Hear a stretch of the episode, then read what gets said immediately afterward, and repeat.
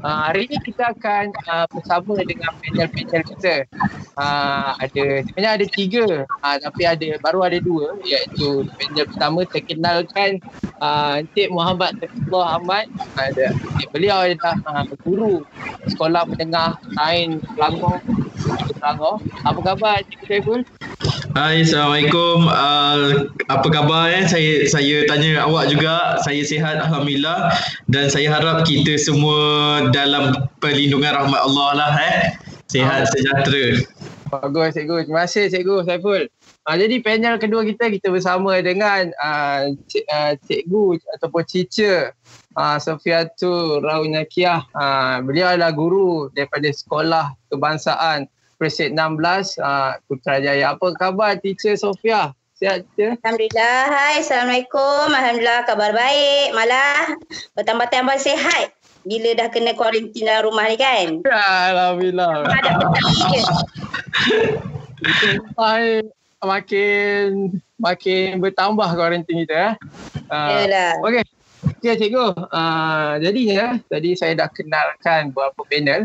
Uh, jadi saya nak bertanya sikit kepada uh, cikgu-cikgu, cikgu Saiful dengan Cikgu Sofia lah. Kita tahu uh, baru-baru ni pada 15 April lepas uh, uh, Kementerian KPM uh, baru bagi tahu yang maklumkan uh, beberapa statement KPM yang dia mengatakan kita sangat tahu isu sangat besar iaitu apa ni antaranya uh, pemindaan ataupun penangguhan SPM dengan uh, FTPM dan juga pembatalan UPSR dan PT3. Jadi cikgu saya nak mohon respon daripada cikgu-cikgu iaitu cikgu Saiful panel pertama dengan Cikgu Sofia atas uh, statement KPM tu. Boleh tak cikgu kongsikan cikgu? Saya mulakan dengan cikgu Saiful. Boleh cikgu? Okey boleh. Uh, Bismillahirrahmanirrahim. Uh, berkenaan tentang apa yang telah kita maklum uh, apa UPSR dibatalkan, PT3 dibatalkan dan juga UPKK dibatalkan dan SPM telah dibawa kepada tarikh yang baru. Apa pun dalam apa kita nak kata dalam keadaan yang kita dalam bahasa KPM sekarang ni kita sering kali dikatakan tentang new normal okay, dengan student yang cuti lama yang tak pernah berlaku sebelum ni. Jadi apa yang kita perlu respon dan kita kena adapt sekarang ialah kita kena positif je. Kita positif dan kita hadap apa yang KPM uh, akan bawakan dan kita kena ikut saja mereka memandu kita sekarang. Jadi relax, tak perlu gelabah, tak perlu takut. Kalau ada pindaan, mesti ada perkara yang mereka akan buat. Kalau ada penangguhan, kalau ada pembatalan, mesti ada satu benda yang mereka akan lakukan untuk kebaikan kita. Jadi pada saya, saya respon secara umumnya, kita positif, kita terima, kita sambut baik. Itu saja. Okey, terima kasih Cikgu Saiful. Uh, so respon Cikgu Saiful sangat baiklah. Dia kata kita yang positif apa jua yang berlaku. Uh, tapi kita pun kena uh, bersiap sedia semua warga pendidik ke lah. Uh, jadinya saya teruskan kepada teacher Sofia je. Uh, bolehkah teacher bagi tahu respon ataupun feedback teacher pandangan teacher? Silakan teacher. Okay, bismillahirrahmanirrahim. Okay, berkenaan respon UPSR ni dari sudut reaksi uh, pihak-pihak yang terlibat lah kan. Uh, kalau nak kata daripada satu sudut guru, saya sebagai seorang cikgu dan saya memang mengajar tahun 6, memang mengajar pelajar UPSR. Tidak dinafikan ada satu perasaan yang lega lah atas kerana uh, seperti mana maklum Malaysia ni masih mengamalkan exam orientedness yang sangat kuat. Jadi uh, sekolah khususnya uh, guru-guru yang mengajar kelas exam memang sudah bersiap siaga melatih pelajar untuk menghadapi exam sejak awal tahun lagi. Malah uh, pan, pantang ada cuti ke, pantang ada apa whatever break ke mesti nak buat juga kelas tambahan. Cikgu-cikgu tahun 6 pun tidak dibenarkan untuk keluar kursus ke apa sebab mereka nak guru-guru yang berkenaan tu fokus pada exam. Jadi apabila berlakunya perkara macam ni apa yang berlaku dekat kepala cikgu-cikgu tahun 6 saya rasa kebanyakannya adalah aduh macam mana aku nak kodok ni kalaulah sekolah masih hendak meneruskan lagi UPSR tu kan? Memang tak berhenti fikir macam mana aku nak kodok macam mana aku nak ajar esay melalui online learning segala apa ni. So bila guru mendengar pasal pembatalan tu satu kelegaan yang besar lah. Dan saya rasa pihak sekolah pun lega juga sebab uh, pihak sekolah ni walaupun uh, sudah disuruh jangan membandingkan apa uh, peratus segala apa mereka masih adalah se hendak membandingkan peratus. Jadi bila berlakunya isu ni mesti uh, mereka risau macam mana nak pastikan pelajar semua mengikuti apa peredaran pembelajaran dengan yang sepatutnya. Itu dari sudut guru lah. Kalau dari sudut parent, uh, bila pengumuman tu berlaku, uh, parent banyak bagi tahu saya mereka sedikit ralat. Oh, satunya, eh? uh, ah, uh, rasa ralat sebab satunya mereka takut kalau anak dah tahu Ah, sakan nak sambung main game. Ah, tak ada UPSR. Ah, kan?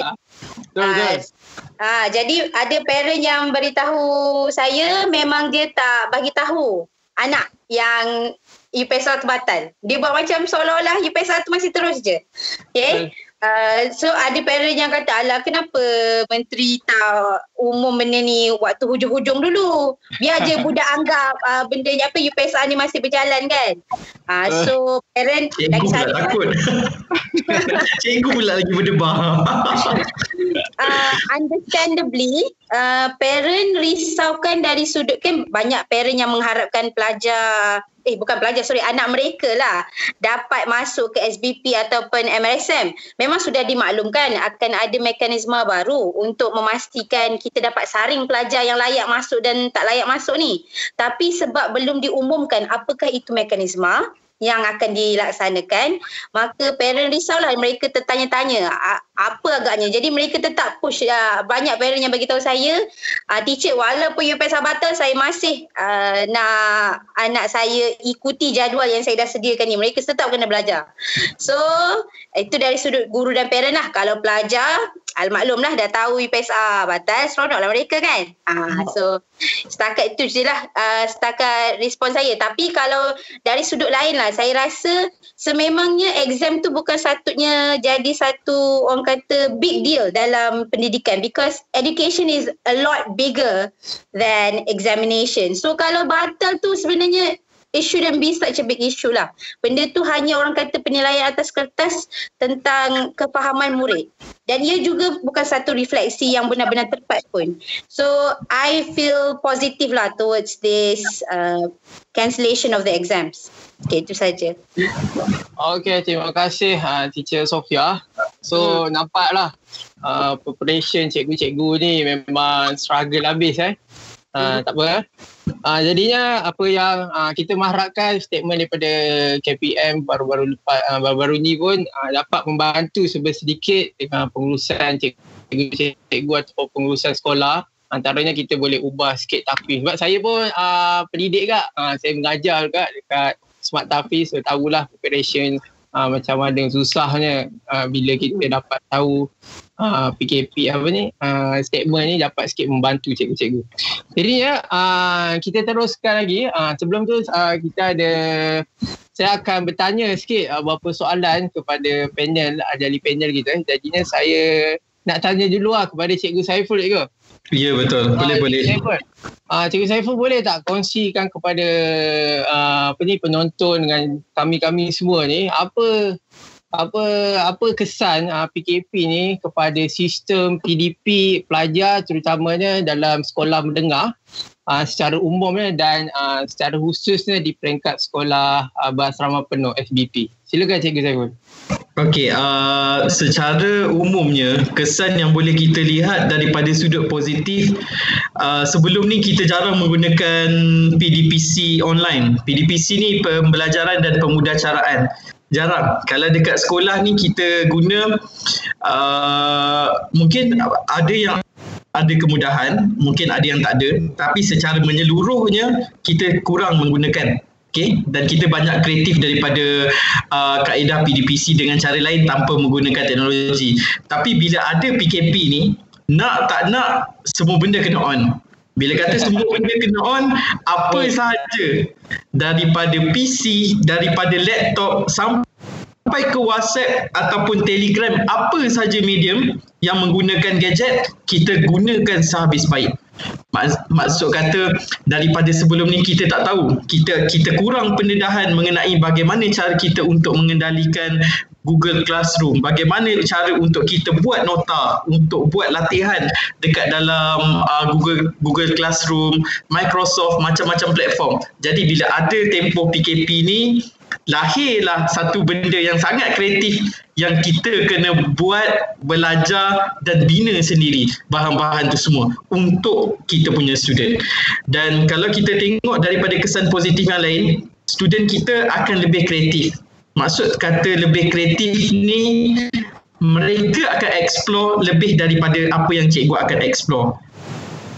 Okay, cikgu dah tentu terpaksa jadi kreatif. Tak ada pilihan. Cikgu kena kreatif. Jadi student bila kita dah explore kita bagi dia tugasan mereka akan explore dengan lebih banyak dan mereka akan lebih kreatif lah.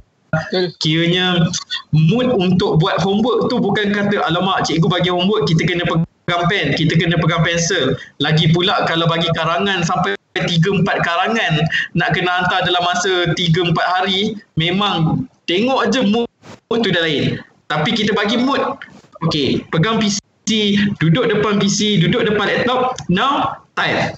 Buat slide, buat e-poster, buat apa saja. Lepas tu dia siap boleh bentang dekat dalam uh, Google Classroom. Jadi kesan positif satu, mereka akan lebih kreatif kreatif, inovatif, cikgu pun boleh membangunkan diri dia.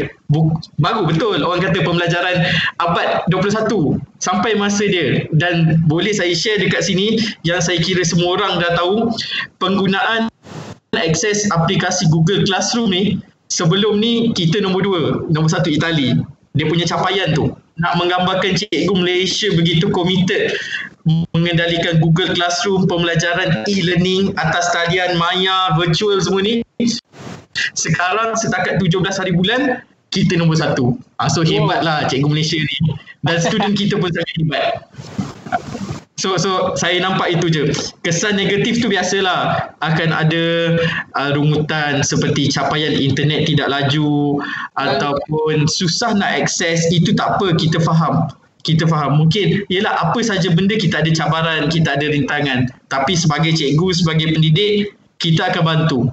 Apa saja kita akan bantu. Yang penting student kita maklum, cikgu saya tak ada ni. Cikgu saya kena buat macam ni tapi tak boleh buat kita akan tolong insyaAllah cikgu kan bagi tahu apa pun cikgu tolong jugalah tak adalah cikgu kejam kan uh, so itu yang saya nampak kesan positif dan ada sisi negatif dia sikit-sikit tu biasa. Betul-betul. Uh, terima kasih cikgu Saiful uh, kerana bagi respon ataupun bagi pandangan tentang kesan PKP ni betul saya setuju uh, daripada online juga membantulah positifnya lah uh, pelajar-pelajar dapat bergiat aktif ataupun dia berfikiran kreatif dan inovatif tapi uh, jika pelajar-pelajar yang kata ada masalah yang cikgu cakap oh, dia kena maklumkan juga ah Uh, Betul. Kalau dia tak maklumkan agak agak susah kita tak tahu eh kita risau belajar tiba dia tak maklumkan lah. Uh, so itu pun kena kena maklumkan jugalah. Okay terima kasih Cikgu Saiful. Terus hmm. saya kepada terus kepada teacher Sofia saja. Teacher saya. Yes. Uh, so teacher, uh, hmm. saya nak tanya teacher lah apa kesan PKP ni terhadap sistem PDP di sekolah rendah pula. Tadi PMP di sekolah pendengahan dengan Cikgu Saiful. Hmm. Kalau dengan hmm. Cikgu uh, Teacher Sofia kan macam mana dekat uh, sekolah rendah. Dan adakah uh, online learning ni, sistem online learning yang adalah sistem yang antara satu salah satu pendekatan yang terbaik cikgu. Okey, baik.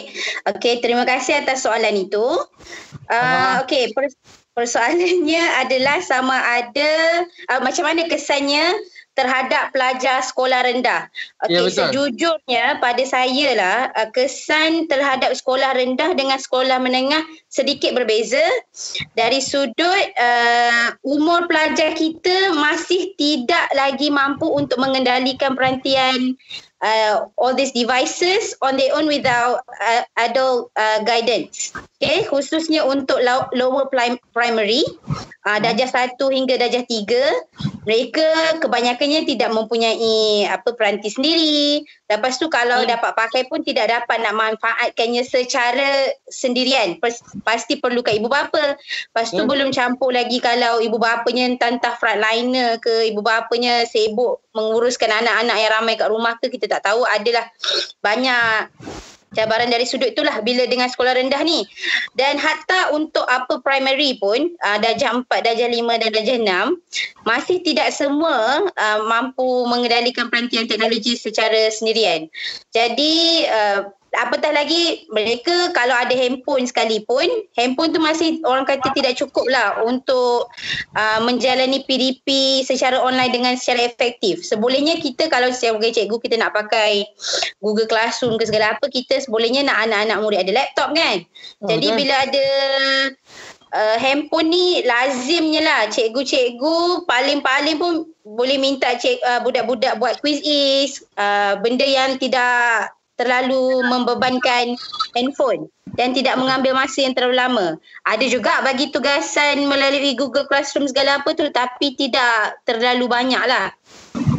Uh, dan saya rasa lah okay, sebagaimana Cikgu Syaiful dah pernah sebut Malaysia ni dapat nombor satu dari sudut search trend iaitu Malaysia nombor satu dalam mencari uh, tentang Google Classroom ni. Sebabnya Google Classroom ni konsep baru kepada kita. Memang benda dah pernah diperkenalkan dah sebelum ni. Uh, sebelum PKP lagi. Tapi sebab waktu sekarang ni kita dah dipaksa untuk pakai terpaksa because there's no other choice uh, yeah. maka banyaklah orang mencari parent pun uh, mencari-cari dia orang pun nak godek-godek sendiri. Khususnya untuk parent sekolah rendah lah. Banyak sangat saya terima message daripada parent-parent uh, teacher-teacher macam mana nak guna Google Classroom ni? Macam mana nak hantar assignment segala apa? Banyaklah sangat soalan daripada mereka. So mungkin itu antara sebab yang boleh melonjakkan search trend Google Classroom Malaysia kepada nombor satu lah. Sebab kita ada sokongan ibu bapa yang agak baik di Malaysia ni Ya, yeah, aktif bagus. Um, dari so kat situlah pada saya bukanlah tak kata nak kata sekolah menengah tak ada cabaran dia pasti ada cabarannya juga kan? Uh-huh. tapi dengan lower primary ni memang terasa sangat. Sebab mereka masih kecil lagi okay uh, kalau nak cerita pasal soalan kedua tadi Afiq tanya adakah ia keedah yang terbaik? Uh, yeah. online learning ni online learning ni. Okay, apa yang saya boleh katakan, is there another alternative other than online learning? Okay, so nak kata the best method tu, in comparison to what? Kita tak ada benda dua method yang kita boleh orang kata banding-bandingkan.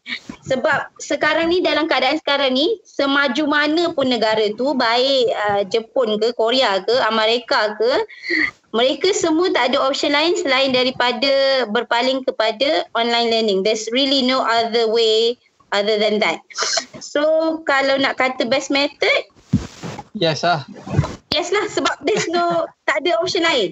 Cuma mungkin lah yang diperdebatkan adalah sama ada kita patut teruskan online learning ni. Ini memang diperdebatkan. Saya baca tengok apa dekat luar negara pun orang perdebatkan. Should we continue online learning or should we do nothing at all? Sebab ada yang juga advokasikan supaya kita tak buat apa-apa pun dalam waktu ni. Cikgu-cikgu needs to take a step back. Adalah yang advokasikan ni atas sebab uh, unequal access. Kita seperti mana kita tahu ada pelajar yang berada di luar bandar. Lepas tu ada yang kata right now is a very traumatic and stressful time. Mungkin parents mereka terputus apa punca kewangan. Uh, maybe they are children of abuse ke kita tak tahu there's so many stories uh, behind closed doors kan tapi pada pendapat saya lah takkan ada cikgu yang berasa senang untuk berbulan-bulan tak buat apa-apa. Okay? There's no teacher that will uh, apa feel fine lah. Tak buat apa-apa. Biar je. So for me, apa yang kita, the best approach is uh, pastikan kita bagi tu bagi. Tapi kena apa keep in mind lah tentang orang kata uh, apa namanya? Bukan sekatan uh, halangan-halangan yang pelajar hadapi. Dari sudut internet dari sudut kesukaran arah soalan. Lepas tu kena sentiasa reassure parents uh, bahawa tugasan yang kita bagi tu tidak wajib ataupun kita tak bagi satu time frame yang sangat sempit untuk mereka. Ya, selesaikan. kan. pastikan kita komunikasikan kepada parents tentang flexibility kita dalam waktu macam ni. Okey? Kita tak boleh dah kalau waktu sebelum PKP ni boleh lah kita nak bising-bising kat parent eh bising-bising kat murid. Kenapa tak hantar kerja ni pada scan-scan-scan tadi teacher dah suruh kan bla bla bla kan so sekarang ni kena faham sekarang ni kita tidak ada satu pada satu orang kata tahap yang equal. Everybody is at a different stage. Some people have good internet, some people don't have good internet, some people got devices that they need, some people don't. So kena kena keep in mind lah. of that uh, ni lah of that differences. Okay, itulah setakat uh, respon saya terhadap whether it's the best method and the effects towards primary school children. Okay, terima kasih Cica Sofia. Uh, betul lah, uh, setakat Cica Sofia. Uh, ha. Sekarang ni uh, online learning ni adalah uh, orang kata platform yang kata sangat terbaik lah. Uh, hmm. Kan kita rela pun, sebenarnya kita dipaksa menggunakan, betul lah. Uh, sebab ya, betul. rumah jadi betul lah kita sebagai warga pendidik ataupun orang apa-apa uh, kena faham lah kadang-kadang ada pelajar kita ni uh, yang susah kadang-kadang ada yang dari keluarga yang susah masalah kawasan dia pula lainnya sangat teruk uh, so yeah. kita tak boleh spesifik sangat lah untuk penetapan tugasan tu nak kena submit bila. Ha. Jadinya uh, saya ada sedikit uh, sambil-sambil tadi pun kita dah dengar uh, Cikgu Saiful lah beritahu uh, perkembangan ataupun kesan terhadap sekolah menengah. Teacher Sofia pun dah beritahu sedikit kesan-kesan kat sekolah rendah dan juga online learning ni adalah tempat yang terbaik waktu sekarang ni untuk pelajar-pelajar. Ha, jadi kalau di peringkat saya pula, uh, bila kesan kesan uh, kesan PKP terhadap pergerakan Popias khususnya uh, khususnya kepada saya lah, uh, kata Popias Kuala Selangor, cawangan Kuala Selangor, uh, dia agak sebenarnya uh, bila PKP ni agak agak memberi impact yang besar sikit lah sebab uh, banyak pergerakan-pergerakan yang kami rancang di peringkat Popias ni uh, Popias Kuala Sangor uh, nama short form orang panggil Popikus. Uh, yeah, yeah. yang kata Popikus kan? Uh, Popikus. Uh, jadi agak membataskan sedikit pergerakan kami lah. terutamanya dalam peringkat contohnya aktiviti usra ataupun selama ni jumpa uh, jumpa face to face. Tapi sekarang uh, mereka dah uh, ada pembaharuan macam online learning juga ah. Uh, uh, Usra Maya eh. Ha, alam Maya, Usra Alam Maya sekarang. Mi Usra. So, ha. Mi, Mi Usra dan juga pergerakan contoh macam program-program sekolah ataupun sebelum ni Popikus ada program dengan masjid terpaksa dibatalkan disebabkan PKP. So PKP ni agak memberi kesan yang sangat besar. Tapi itu di sudut negatifnya tapi di sudut positifnya di peringkat uh, Popikos uh, ramai uh, ahli-ahli pihak Kuala Selangor dapat uh, spend time bersama family ya uh, untuk sebelum ni orang kata busy dengan program masyarakat ha. ataupun study kan. sekarang dia dapat spend time dengan family itulah sangat orang kata moment lah orang kata kenangan untuk uh, pelajar-pelajar ataupun penggerak-penggerak uh, pupiah ni jadi cikgu Ha, tadi saya dah cerita sikit pasal sedikit pasal pergerakan Popiah ni agak terbatas apa. Saya uh saya berbalik kepada uh, online learning tadi kepada teacher uh-huh. Sofia saja. Ha, jadi yeah, yeah. saya nak minta teacher Sofia uh, share sikit atau kongsikan apakah cabaran antara cabaran-cabaran yang besar dalam mengendalikan sistem online learning ni. Mana tahu teacher Sofia ada pengalaman ataupun nak share pasal kokot ada kendalikan online learning bersama cikgu-cikgu ataupun murid-murid saja boleh kita kongsikan saja. Okey baik uh, cabaran uh, online learning ni kan. Betul. Okey saya dah senaraikan dah cabaran dia sebab oh, tidak dinyat, uh, tidak uh, memang ternyata lah cabaran dia nak kata banyak tu banyak jugalah. Tapi banyak tu sebab dari sudut we are not used to this. Kita masih belum biasa. So antara cabaran nombor satu adalah teacher readiness. Maksudnya cikgu sebelum ni exposed to the use of ICT. Malah waktu apa fasa apa PPSMI dulu zaman Tun Mahathir dulu waktu kita buat uh, pembelajaran sains dan matematik dalam bahasa Inggeris memang banyak kita apa gunakan smart board lah guna apa TV pendidikan lah segala apa ha? tapi disebabkan kita tidak pernah berasa terpaksa untuk menggunakan medium online ni maka dia berlalu seperti angin je lah. So sekarang ni ha, sekarang ni bila dah kita dipaksa dalam keadaan ni maka uh, benda pula datang mengejut kan? Mana kita nak jangka? Nobody expected 2020 ni Uh, semua tiba-tiba kena cari IT kan. So banyaklah uh, antara cabaran-cabarannya saya terima banyak SMS lah daripada guru-guru yang uh, boleh dikatakan kurang kurang arif lah berkenaan IT ni uh, apa PA macam mana nak buat Zoom, PA macam mana nak buat Google Meet, PA macam mana nak buat Google Classroom. So teacher readiness dari sudut tu. Walaupun dibuat ladap sebelum ni dengar pun dengar dengar tak dengar je sebab uh, ingat it's an option kan. Ha, sekarang ni this is the only option. Okay so cabaran satu saya cakap tadi uh, teacher readiness.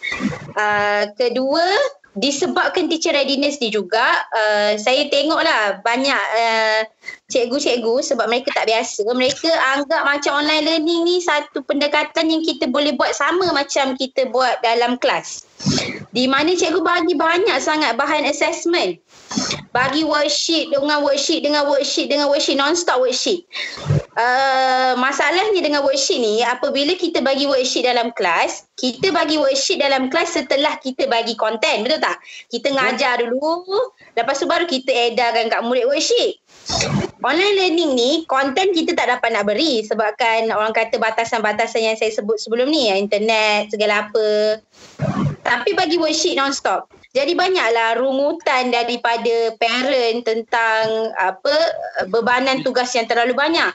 Dan kerja walaupun ada hantar. parent yang ha, macam mana? Kerja kena banyak hantar. Ah, se- sebab uh, parent pun tak tahu macam mana nak ajar anak orang macam mana kan. Lepas tu dapat pula ada cikgu yang bagi sampai apa 80 muka surat PDF ah, selesai kan. Sampai habis.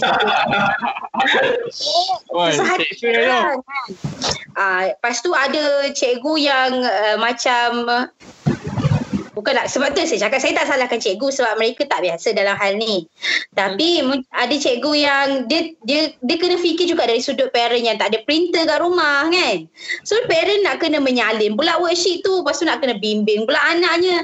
Anak pula kalau ada apa dua apa tiga empat lima orang ha, taknya ke pening macam tu tu yang parent banyak mengadu stres so kat situ antara cabaran keduanya konflik antara apa parent dengan guru berlakunya perselisihan faham macam tu. Teachers are trying to do their best parents are also trying to do their best. Ah tapi malangnya disebabkan kita tak biasa dengan benda ni ah benda tu jadi isu lah. Uh, ketiga uh, selain ni saya minta maaf saya panjang sini sebab saya nak cerita segala cabaran yang berlaku boleh, ni boleh. eh. boleh. Ya, boleh terangkan uh, saja clear kat situ. uh, takut penonton uh, yang ketiga, ketiga dari sudut uh, macam saya sebut tadi bila dengan lower primary ni you need to do a lot of guidance. Mereka ni satu golongan yang nak menulis nama pun kita kena apa Ajak. perhatikan kan? Lepas tu sem- kalau siapa pernah mengajar budak kecil lah kan? Tahu kan mereka ni selang-selang nak tanya teacher-teacher ni macam mana? Teacher kena selang tak? Teacher kena apa warna tak ni? Segala mereka they have a lot of questions uh, so learning for lower primary needs to do with a lot Lepas tu uh, cabaran-cabaran seperti curang internet dan gadget saya dah sebut sebelum ni. Dan satu cabaran yang uh, yang tidak dijangka adalah sebenarnya barang tertinggal. Barang tertinggal tu dari sudut apa? Saya cikgu. Dan sebelum berlakunya PKP ni kita ada cuti seminggu. Kan? Uh-huh. Jadi waktu cuti seminggu tu kita pun tak jangka waktu cuti seminggu tu akan berlaku sambungan cuti dek uh, apa MCO segala apa ni. So tinggallah segala barang kat sekolah. Kan? Tinggal barang kat sekolah balik kampung. Ingat habis minggu tu bolehlah balik sekolah sekali. Jadinya MCO ni. Jadi segala apa peralatan Tinggal juga kat sekolah buku teks dekat sekolah, pen marker kat sekolah, kertas A4 kat sekolah. Semua kat sekolah. Ha, semua kat sekolah. Malah ada cikgu yang tinggal laptop segala apa pun kat sekolah juga. Saya pun tertinggal buku teks. Buku teks tu kalau nak beli semula, RM200 tau. Nangis. Ha, menangis. Lepas tu kita, kita nak pakai printer segala apa lagi. So saya ni disebabkan saya nak beli barang persediaan untuk mengajar online ni terpaksa lah nak apa online Shopee non-stop. Sampai 21 parcel saya beli. Saya beli. Shopee. Ha, saya beli Betul lah Shopee. tu. Shopping. Gaji banyak. Ha, Shopee sangat saya beli whiteboard stiker. Terpaksa sebab orang semua tinggal kat sekolah. Ah, so itu sebab kita uh, orang kata cabaran nombor satu sebab kita tak ready.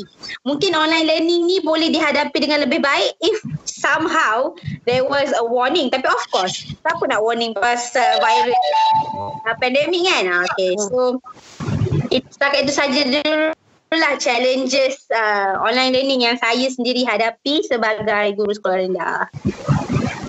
Uh, mana teacher, uh, kalau, kalau kan teacher tadi cakap uh, kita waktu seminggu dah balik and then uh, kita baru baru diumumkan PKP. Mana cikgu-cikgu ni tak dibenarkan uh, pergi ke sekolah je ambil barang ke dan kebenaran guru besar tak boleh je. Tak, Tak boleh. boleh, tak boleh. Sebab kawasan larangan. Yeah, Oh, sebab okay, okay, see. Cikgu dah rentas negeri dah. dah. Ada Boleh, ada boleh. 4000 cikgu-cikgu. Takkan semua nak patah balik semata-mata nak ambil barang, barang je. Faham, faham, faham. Dah faham. Ha, itu yang jadi cikgu pula ramai kan. Semua pula duk kampung sekarang ni. ni. 500 ribu. Juga juga dia ada ada yang nak memang nak memang nak bantu anak-anak murid tapi stuck kat kampung. kampung. Laptop pun tak ada. Pun tak ada. Ah, so itu kesian lah. Saya ni saya ni bertuah sikit sebab stuck kat kampung tapi kampung laptop laptop mujuk bawa. Saya tak boleh hidup tanpa laptop laptop laptop laptop. Ah, so, so tapi itulah tapi itulah benda lain lah. Ralatnya tertinggal. Ah. Okey, okey. Faham, faham. Okey, okay, uh, terima kasih Cita Sofia. Uh, banyak tadi Cita Sofia bagi tahu kat saya ada empat cabaran yang uh, dihadapi kepada warga pendidik ni. Hmm. Sebelum tu ni saya baru nak kenalkan uh, panel ketiga kita. Ha, dia baru selesai ada masalah teknikal. Apa khabar saudara Zaki Abdul Razak? Sihat? Alhamdulillah uh, sihat walafiat uh, masih sihat lah Alhamdulillah Alhamdulillah Zaki. Uh, sebelum saya nak teruskan persoalan kepada cikgu cikgu apa ni cikgu Saiful Ah, saya nak tanya sikit lah Zaki Zaki. Ah, Zaki masuk-masuk dah kena tanya soalan kan. Wow. Cepat. Zaki, Zaki boleh tak share sikit ah, dengan cikgu-cikgu ni dengan warga warga penonton FB Live ni. Ah, apa kesan PKP terhadap Popias ni ah, Zaki? Khususnya pergerakan Popias untuk menjalankan program ah, semasa program, semasa sebelum dan selepas. Boleh tak Zaki share sikit? Uh, Bismillahirrahmanirrahim. Uh, Terlebih dahulu Assalamualaikum Warahmatullahi Wabarakatuh.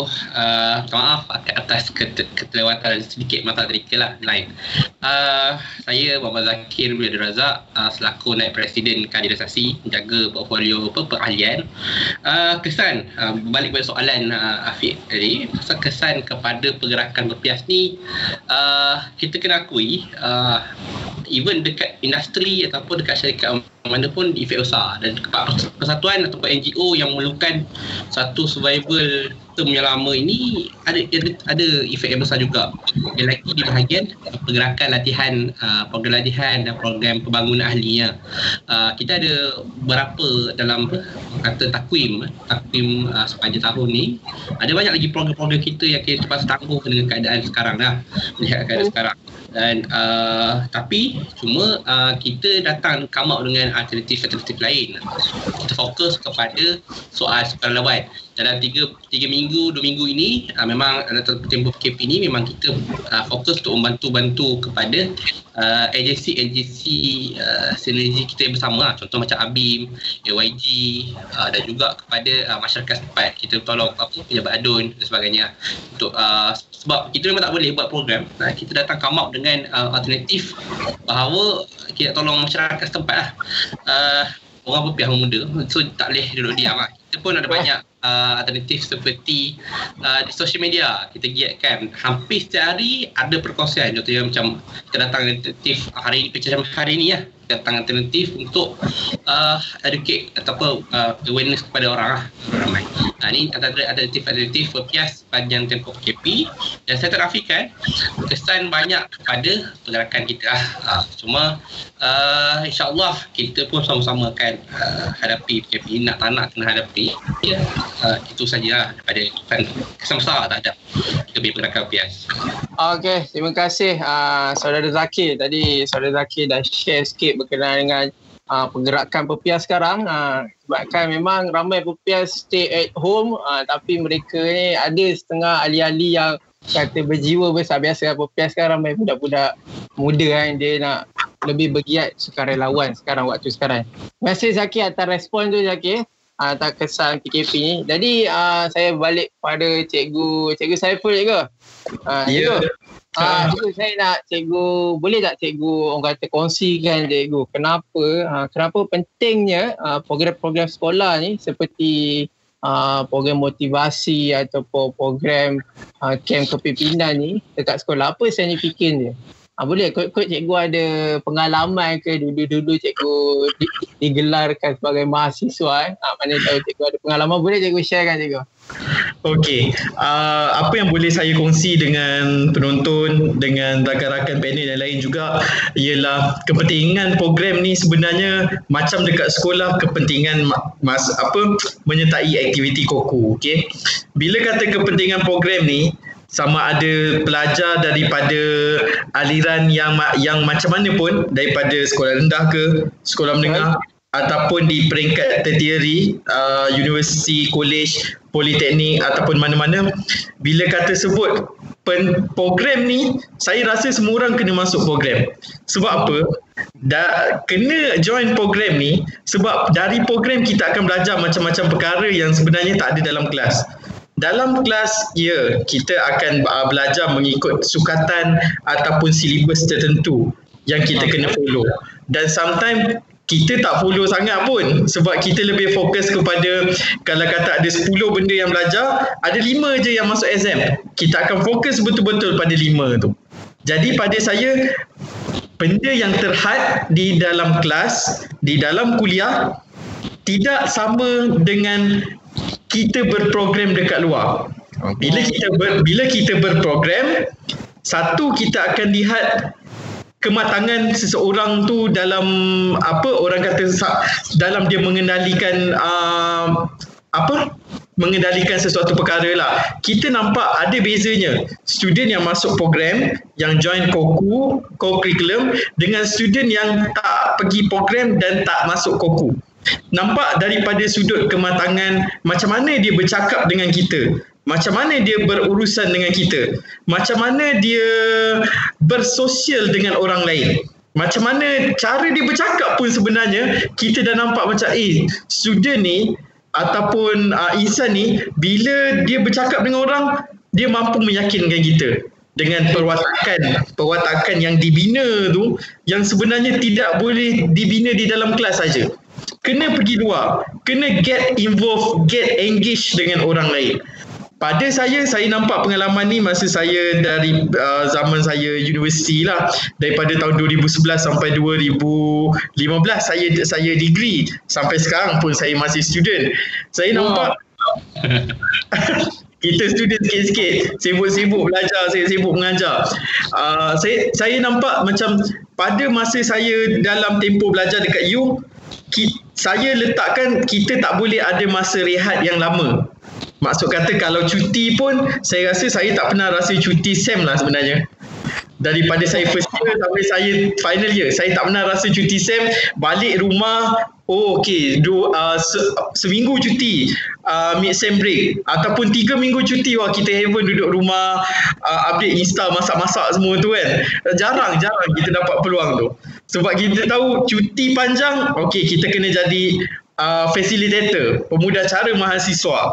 Uh, cuti panjang lagi, cuti pendek pun kita alamak tak boleh cuti sebab kita kena buat LI, kita kena buat program-program yang orang kata walaupun program tu dalam kita punya kelas je, kelas dekat universiti. uh, itu pun sendiri mengajar kita macam mana nak mengendalikan program macam mana kita nak um, kita nak get involved, kita nak engage dengan orang. Contohlah paling paling simple jadi AJK makanan. Wah. Uh, jadi, jadi AJK makanan bukan kita boleh memanglah kita boleh terus order kan tapi nak order tu nak kena fikir kesesuaian menu siapa yang datang berapa banyak pack yang perlu kita ada lepas tu macam mana kita nak plan nak bagi makan macam mana itu pun dah nampak sebenarnya orang yang pergi atau join program dia ada kemahiran pengurusan dekat situ. Ha, dia ada nak analisis. Walaupun nampak macam simple je. Alamak AJK catering kan? AJK makanan.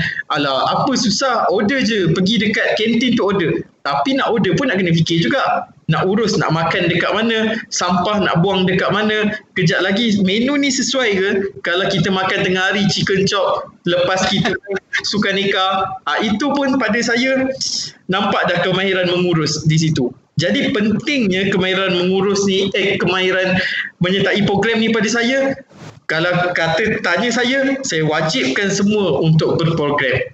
Tak kisah peringkat apa pun, join. Dan saya rasa di universiti, platform untuk join program sangat banyak. Sama ada nak memilih, ikut minat kita lah. Nak apa, kau suka hiking, okay, program hiking ada.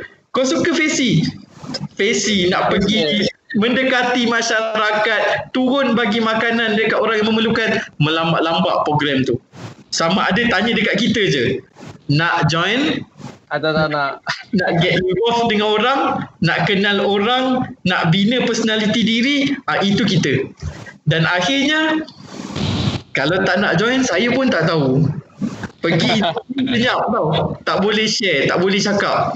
Lepas tu ataupun bila bercakap dengan orang bersepah cakap tak ada struktur-struktur yang tersendiri dan kita tak memang nampak beza. Okay, tak saya pergi cari kawan-kawan kita yang selalu program ni, uh, pergi tengok dia macam mana. Ma, macam kurang lah, betul tak? macam Zakir lah, macam Zakir. Kan, program manjang. Tak ada program, cari program. Tak ada, tak boleh cari. Dia buat sendiri tu. Punyalah hebat orang-orang program ni sebenarnya. Jadi sebelum apa kiranya saya simpulkan kepentingan berprogram ni dapat membina personality diri yang sangat tinggi. Okay, itu kunci dia. Nak tak nak itu atas kita. Itu saja. Okey, terima kasih Cikgu Saiful. Uh, so Cikgu Saiful banyak bagi tahu uh, penting uh, berprogram ni kenapa cikgu-cikgu ni menggalakkan uh, student-student khususnya untuk pelajar-pelajar sekolah rendah dan sekolah menengah berprogram ni kita salah satu kita nak bina dia punya creativity dia uh, so kita akan apa student-student yang uh, yang selalu join program dengan student-student yang tak selalu join program. Nampak perbezaan sangat ketara. Uh, terutamanya bila dia berkomunikasi lah. kan betul cikgu kan? Betul betul. Betul jadi uh, Zakir, uh, tadi uh, tadi teacher Sofia ada bagi tahu sedikit uh, berkenaan dengan cabaran-cabaran yang uh, besar dalam kita nak mengendalikan online learning antaranya uh, teacher readiness ataupun uh, teacher ni kebanyakan kurang arif tentang IT kebanyakannya. Uh, yang kedua uh, saya makan dengan apa yang orang kata uh, konflik antara pelajar uh, konflik antara parent dengan guru ha, bila online learning ni kurang kurang kurang difahami oleh cikgu-cikgu ha, nak kendalikan kadang-kadang ada setengah-setengah cikgu ni bagi kerja yang task yang sangat banyak kan. Dia dia samakan macam kita mengajar face to face jadinya agak uh, susah kepada ibu bapa so itu dah berlaku konflik uh, kepada uh, antara cikgu dengan parent-parent. Uh, dan ketiga uh, susah kita bila nak ajar recently cikgu uh, cerita Sofia sebab dia ajar uh, dari darjah satu sampai darjah tiga kan. Uh, budak-budak ni dia kena ada orang kata fokus dan kena ada kena prihatin sikit. Ha, kan budak kecil biasa kalau tak faham cikgu, cikgu ni macam mana ha, macam tu lah. Itu cabaran ketiga kan. Dan yang keempat, ha, kebanyakan cikgu-cikgu ni barang tertinggal. ha, kata sebab apa? Ha, seminggu sebelum PKP ni, ha, kebanyakan sekolah cuti. And then tiba diumumkan ha, PKP ha, belang, ha, berlanjutan. Ha, so preparation cikgu, kebanyakan barang cikgu tertinggal. Ada yang cikgu-cikgu tertinggal laptop, barang-barang yang banyak tertinggal lah. Itu antara cabaran besar bila online ataupun bila PKP ni. Ha, dan tadi pun uh, cikgu cikgu Saiful dah share sikit pengalaman cikgu Saiful dengan kata pentingnya student-student ni berprogram. Jadi ya, Zaki, saya nak tanya lah apa uh, kekuatan uh, kekuatan uh, ataupun cabaran uh, pepias ni bila dia mengendalikan program ataupun menguruskan program uh, sebelum dia nak mendapatkan program sekolah, semasa program ataupun selepas program. Boleh tak Zaif uh, apa ni? Uh, Zaki ceritakan dan kongsikan dan pengalaman Zaki kau ada sebagai facilitator. Silakan Zaki. Okay. Um, untuk uh, untuk kekuatan cabaran ni uh, banyak, memang banyak ah.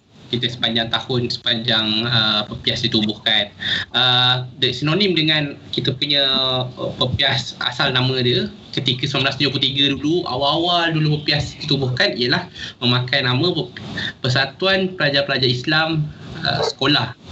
Dengan tujuan untuk waktu ketika itu pimpinan-pimpinan PKPM itu untuk untuk untuk turun ke grassroots untuk memahami bagaimana uh, anak-anak di di sekolah-sekolah ha. ketika itu kita fokus kepada kawasan-kawasan apa uh, kawasan-kawasan Kuala Lumpur. Ada sekolah-sekolahnya sekolah uh, Sentul, Maxwell, uh, Victoria, Sri Aman, PPJ, SM Petaling. Itu adalah sekolah-sekolah yang uh, sekarang ni kita panggil apa okey lah sikit. Sekolah-sekolah kluster ada jadi sekolah kluster tapi ketika waktu dulu dia antara sekolah-sekolah yang uh, agak brutal, agak crucial. Lagi ketika itu uh, nama-nama berpihak ni dia pakai nama yayasan anda ketika itu fokus uh, yayasan anda which is kita kata untuk uh, anak-anak ataupun murid-murid yang drop out daripada sekolah. Uh, which is memang kita kita fokus kita ialah kepada sekolah dan juga kepada dakwah. Uh, itu kepercayaan ataupun modus operandi kita daripada dulu lagi. Uh, cumanya menceritakan tentang cabaran dan, dan kekuatan ini uh, sebelum saya simpulkan terus lah, sebelum semasa selepas ni. Uh, kita boleh boleh. di bahagian kekuatan ni kita tahu juga bahawa uh, umur kita uh, yang face-face ni yang datang ke program sekolah ni lebih kurang lah dekat dengan umur uh, anak-anak ni. Uh, even dia turun ke uh, even turun ke sekolah rendah pun lebih kurang apa tak ada jauh sampai 20 tahun, 30 tahun kalau dibandingkan dengan seorang cikgu. Jadi uh, mereka ni seolah-olah datang sebagai seorang abang lah. Sebagai seorang abang uh, sebagainya, seorang abang kakak. Jadi lebih dapat dengan uh, peserta. Uh, ini memudahkan lagi urusan komunikasi, urusan-urusan yang menyebabkan uh, peserta lagi senang, lagi terbuka hati, lagi terbuka pemikiran dia untuk berkongsi cerita dengan uh, face-face ya, kita kena akui uh, program uh, bukan satu tempat kita nak ubah seseorang bukan tempat yang utama sebabnya kalau bayangkan program sehari. Uh, memang kita dapat uh, melainkan ada uh, orang-orang yang spark dengan kita sebagainya dia dapat dan kita dapat janjikan dalam masa sehari ataupun tiga hari uh, seorang pelajar tu boleh berubah mengikut program kita. Cuma uh, ini ini alternatif yang kita cuba sediakan. Tapi uh, antara kekuatan yang kita ada juga ialah pendekatan bersama dengan termasukkan juga input Islam Islamik. Uh, which is uh, setiap uh, perbuatan-perbuatan ataupun setiap aktiviti-aktiviti kita dalam uh, LDK maupun secara uh, mass secara ramai-ramai semuanya bersebab. Dan semuanya ada rasional-rasional sendiri untuk kebaikan pelajar. Uh, kita bukannya uh, dan itu itu sebenarnya uh, kekuatan datang kepada Islamik ini yang menceritakan tentang uh, uh, bagaimana budak nak faham Islam tu sendiri? Uh, bagaimana dia nak faham uh, konsep uh, konsep-konsep uh, kebaikan yang dibawa oleh Islam amal ma'ruf dan nahi muka itu fokus kita amal ma'ruf dan nahi muka itu. Uh, juga kekuatan kekuatan yang kita uh, kekuatan uh, kita bias ni ialah kita pernah berada di zaman uh, adik-adik ni dulu. Ha, which is kalau adik-adik pernah jadi jahat kita pernah jadi macam tu juga kalau dia pernah panjat tembok, ah mungkin ada abang-abang yang pernah panjat tembok ke. Ha, so, ini lagi memudah. tak, Terakhir lah selalu kat panjat. Tak pernah panjat. uh, tapi ini yang uh, memudahkan lagi urusan kita dengan uh, student lah. Ini sangat uh, kekuatan yang sangat kita uh, daripada dulu kita tahu uh, kekuatan yang cuma di bahagian cabaran macam saya cakap tadi uh, skill peserta selalunya lebih daripada 100 uh, average program sekolah lebih daripada 100 ke ke 150 average kan. Uh, ini yang menyebabkan kita tak dapat cater semua orang. Cuma konsep yang purpose guna ialah unik. Itu setiap kali dalam NDK ialah kita ada bulatan. Maksudnya seorang PC itu boleh cater dalam 10 orang sebagainya. Cuma daripada secara kita yang menguruskan program secara besarnya kita dapat cater semua orang. Ha, skill yang besar. Kalau seorang cikgu belum mungkin boleh cater dalam 30 orang murid. Itu pun masih itu pun uh, maksudnya itu paling ideal lah. Cuma kita nak cater satu orang di hadapan semua orang uh, itu sangat susah lah. Uh, which is uh, mustahil sikit. Uh, cuma uh, kita percaya dalam uh, kita datang alternatif secara bulatan ni, Facy yang dapat bagi tumpuan kepada peserta-peserta tadi. Uh, ini yang uh, kekuatan kita juga sebenarnya daripada sistem follow up dan juga kepada sistem uh, apa kepada juga uh, follow up adik ya. Uh, which is uh, lepas je program uh, sebenarnya perkataan ataupun uh, term yang paling kita selalu guna ialah uh, program sebenar ialah selepas program which is uh, uh, itu menunjukkan bahawa uh, itu yang kita kena kata uh, macam mana uh, dan selalunya kita menanamkan dalam uh, dalam pemikiran face-face ini bahawa uh, layanlah adik ni seperti uh, kita tak kenal mereka. Kita ni uh, seorang abang dan kakak dan juga kita tak percaya kat dia bahawa dia akan ganti kita satu nanti di hadapan ni itu itu yang menyebabkan kekuatan kita untuk ikat adik-adik ni ataupun peserta-peserta ni which is uh, sistem follow up tu dah. Okay, kedua uh, kita boleh nafikan juga di bahagian uh, kita ni semua PC soalnya daripada uh, budak universiti. Which is kita pun tak tak tahu macam mana secara psikologikalnya uh, budak-budak sekolah ni uh, ataupun kanak-kanak ni macam mana pergerakan perangai secara um, macam, tak, macam cikgu-cikgu kenal anak murid uh, kita ni maksudnya seperti uh, orang baru lah Ah ya, yeah. dia seperti baru nak kenal-kenal dengan budak pun tak tahu perangai macam mana. Ada fesi yang mungkin uh, memuda suka anak, masuk je program tak suka anak lah sebab orang tahu oh perangai dia lari melintas. Pernah ha. kita saya program dia atau dulu uh, datang jadi program di sekolah rendah ya, kat LDKL. Waktu LDK, waktu tengah nak bercakap, tiba-tiba seorang ni bangun pergi kat padang nak tengok bola. Uh, itu Allah. cerita budak budak sekolah rendah kan. Yalah. So uh, ini yang uh, cabaran yang paling besar. Kita tak tahu perangai budak ni macam mana. Kita pun kadang-kadang tak dapat kereta pun kita akui kita tak dapat kereta. Ha, ini ini problem tu besar lah. tapi untuk yang uh, itu sikit cabaran kedua dan cabaran ketiga kita yang paling besar ialah bila soal ekonomi survival. Kita ni berpiasa sebagai sebuah NGO ni kita kena akui lah. Uh, survival kita uh, uh, which is uh, kita, kita berpiasa menggunakan konsep um, kalau kita memandang kepada bayaran kita bukannya program base bukannya uh, macam consultant. Okay, kita lebih kepada kebajikan dan dakwah. Is uh, quick ni uh, second matter. Paling penting ialah pada apa yang kita deliver kepada budak. Itu yang tapi kita boleh nafikan juga yang kita ni uh, mengalami kesukaran disebabkan pemakaian konsep konsep macam ni. Tapi Alhamdulillah Pias masih bertahan daripada 1973 hingga 2020 ni Alhamdulillah Pias masih kukuh di sini lah di Allah ni InsyaAllah itu saja kekuatan dan cabaran yang mungkin saya dapat simpulkan Okay, terima kasih. Uh, terima kasih Zaki. Uh, Zaki dah share sikit pasal kekuatan dan cabaran Popias ni bila berprogram. Uh, antaranya skill ataupun uh, orang kata apa uh, perangai budak-budak ni. Ha, kadang-kadang ada susah. Especially budak sekolah rendah lah eh. Ha, susah nak jaga kan. Lepas tu dengan yeah. ekonomi ataupun perpiasan adalah satu uh, platform ataupun satu NGO yang survival gerak sendiri. Tadi uh, jadi cikgu saya nak tanya dengan cikgu Saiful cikgu. Cikgu Saiful. Uh, yeah, yeah. Apa impact uh, impact program uh, kepada impact program kepada pelajar di sekolah pula. Macam ni cikgu? Bila suatu bila perpiasan ataupun program-program luar buat apa impact uh, program tu terhadap sekolah pula? Okay. In, satu yang saya suka involvekan orang luar sebenarnya, saya uh, biasa dulu saya biasa involvekan sahabat Yadim. Uh, lepas sahabat Yadim kita involve juga sebab kita dekat dengan Universiti Lembah Kelang UM terutamanya kebanyakan mereka datang junior-junior lah juga kan datang uh, apa subjek jalinan masyarakat yang mana mereka kena buat aktiviti PSC ke apa-apa sharing dengan sekolah. Lepas tu program banyak daripada Universiti Malaya juga uh, student dari luar negara. Uh, student Jepun datang ke Malaysia student Korea datang ke Malaysia. So dia duduk dekat UM dan dia nak engage dengan masyarakat dia datang pada sekolah.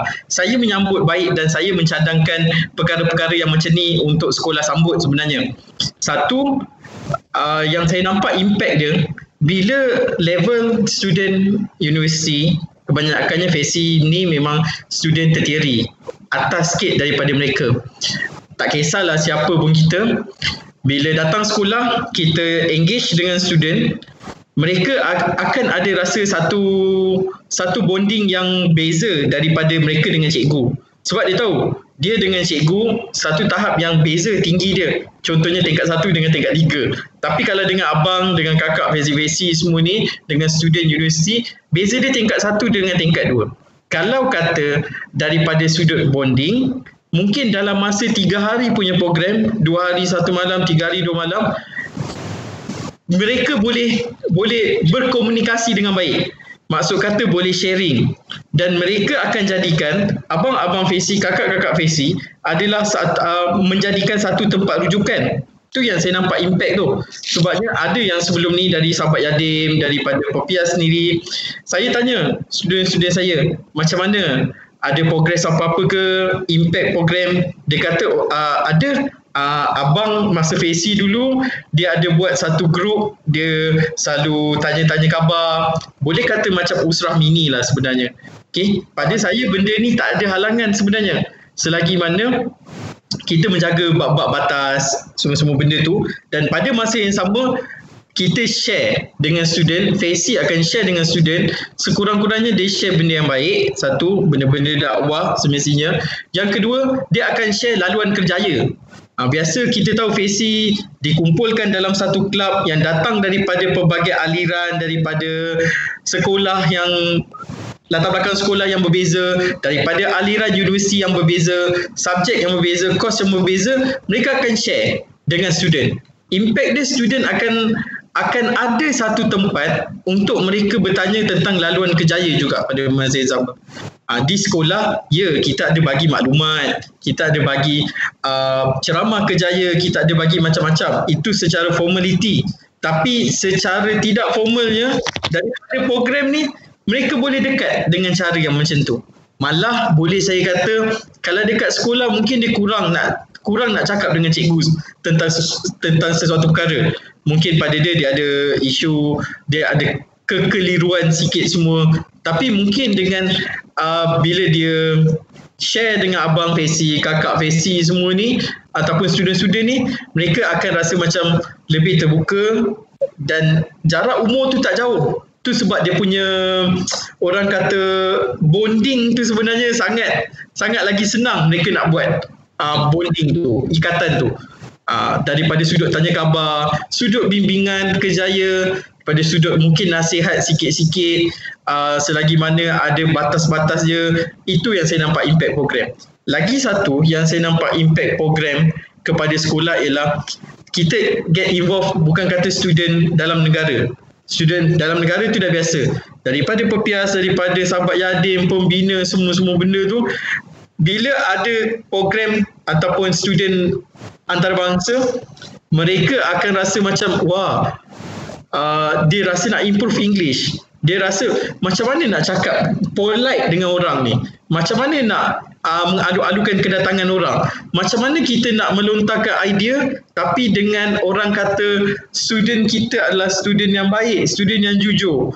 Walaupun hakikat dia kita faham lah biasalah student. Tapi bila dia ada orang luar yang masuk ke sekolah dengan kerap mereka akan rasa macam macam mana nak behave jadi dengan kekerapan orang luar yang buat program masuk dekat sekolah secara tak langsung dia akan lama-lama dia akan ada satu tabiat eh kita kena behave lah.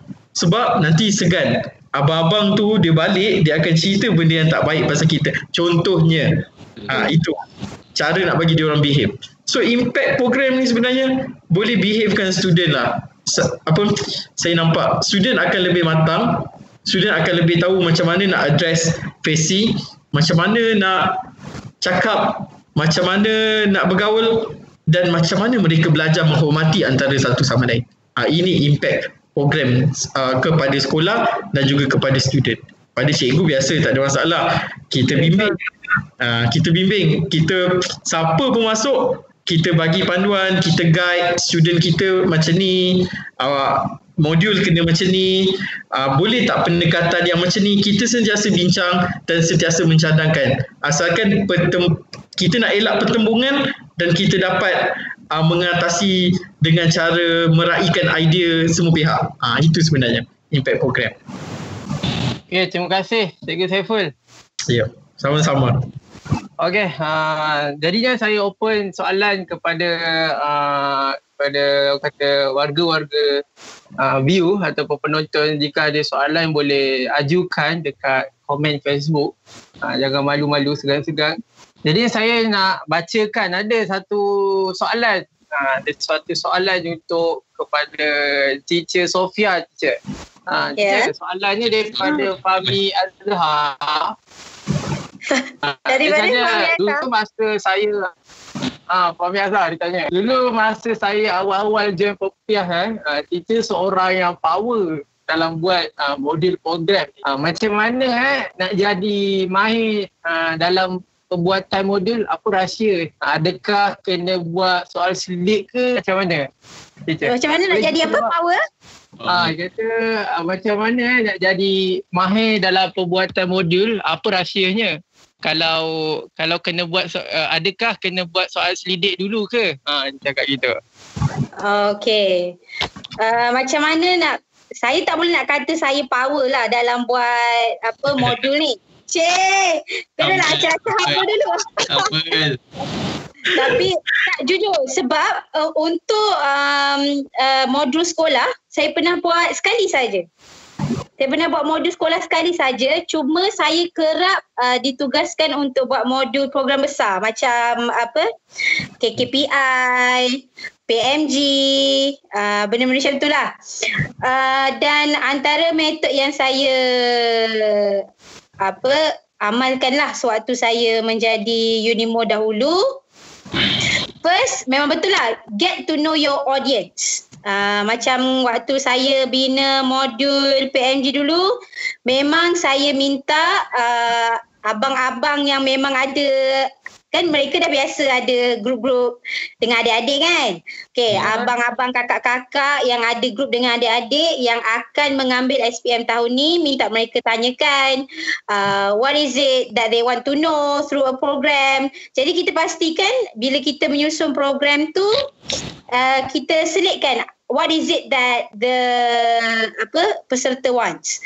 Lepas tu kedua uh, something that not a lot of people saya perasan lah waktu pengalaman saya dalam PPS dulu satu perkara yang kita tak tengok adalah learning from past mistakes bila buat modul selalu sangat tak learn from past mistakes. Jadi kita dari tahun ke tahun ke tahun kita bawa mistakes tu. Jadi apa kita kena buat? Kita kena tengok wajib-wajib memang satu wajib sangatlah. Kita kena semak uh, modul-modul lama, tengok what work what went well, what did not work well. Yang went well boleh teruskan, mungkin boleh upgrade. Yang tak work well, kita tinggalkan, kita fikirkan cara baru. Ha, sebab uh, selalu sangat kita nak mudah, uh, kita go on je. Kita uh, mengharapkan, okay, maybe this year is gonna work out. Ha, okay? So, uh, memang saya waktu saya buat, saya rasa uh, modul pertama yang saya buat yang besar adalah okey yang besar adalah uh, KKPI tahun 2014. Uh, waktu tu ketua Unimo tak silap saya Abang Ahmad, uh, ketua Fesi Akram, kan? Saya uh, jadi Ha? Saya Peserta, peserta, peserta. Oh ya tak? Awak peserta tu. Ha, ni antara hasil-hasilnya. Jadi, uh, saya tak nafikan pengalaman pertama waktu, waktu tu uh, penol, uh, penolong ketua Fesi Najiha. Uh, uh, jadi waktu tu antara cabaran terbesarnya adalah kita kita kehabisan idea lah waktu tu.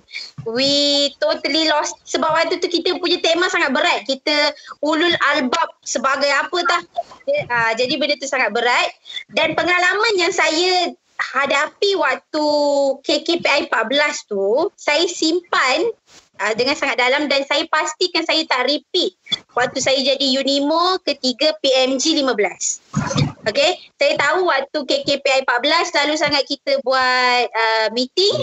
Lepas tu semua orang duduk selama 2 jam fikir okay kita nak buat apa? Kita nak buat LDK apa? Kita, saya tak suka. I totally discarded that approach waktu saya jadi Unimo PMG 15 wajib. Sebelum jumpa dalam meeting kita dah ada idea dah untuk kita lontarkan. Waktu meeting tinggal nak debatkan saja apa benda program yang kita nak buat eh apa benda program? Apa benda aktiviti yang kita nak laksanakan dalam program? Jangan kita pergi datang meeting otak kosong tak ada preparation apa-apa waktu itulah untuk termenung. Nak buat apa eh? Untuk LDK ni it's a waste of time.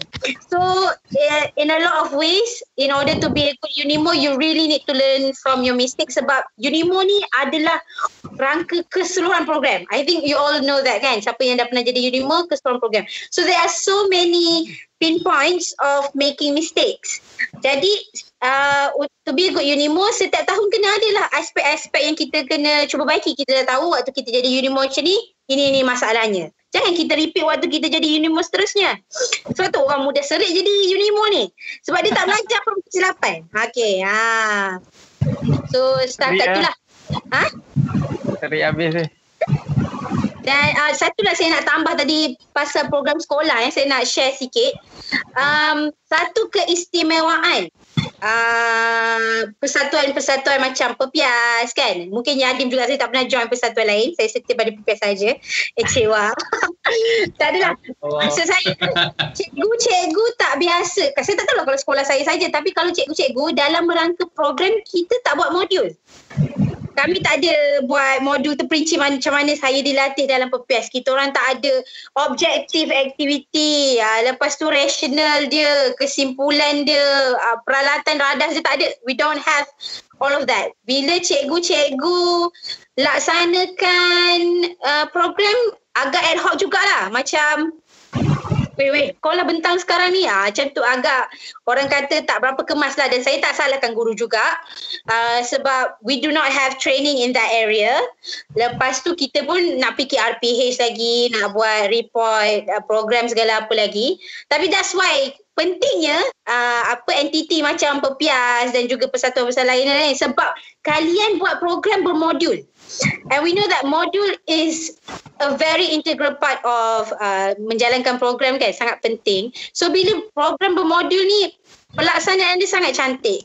Uh, kita dah tahu dah kenapa kita buat aktiviti tu, macam mana kita nak sampaikan, macam mana kita nak rationalkan kat pelajar.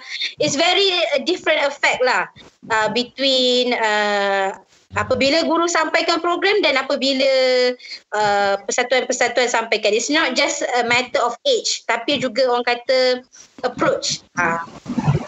Itu saja.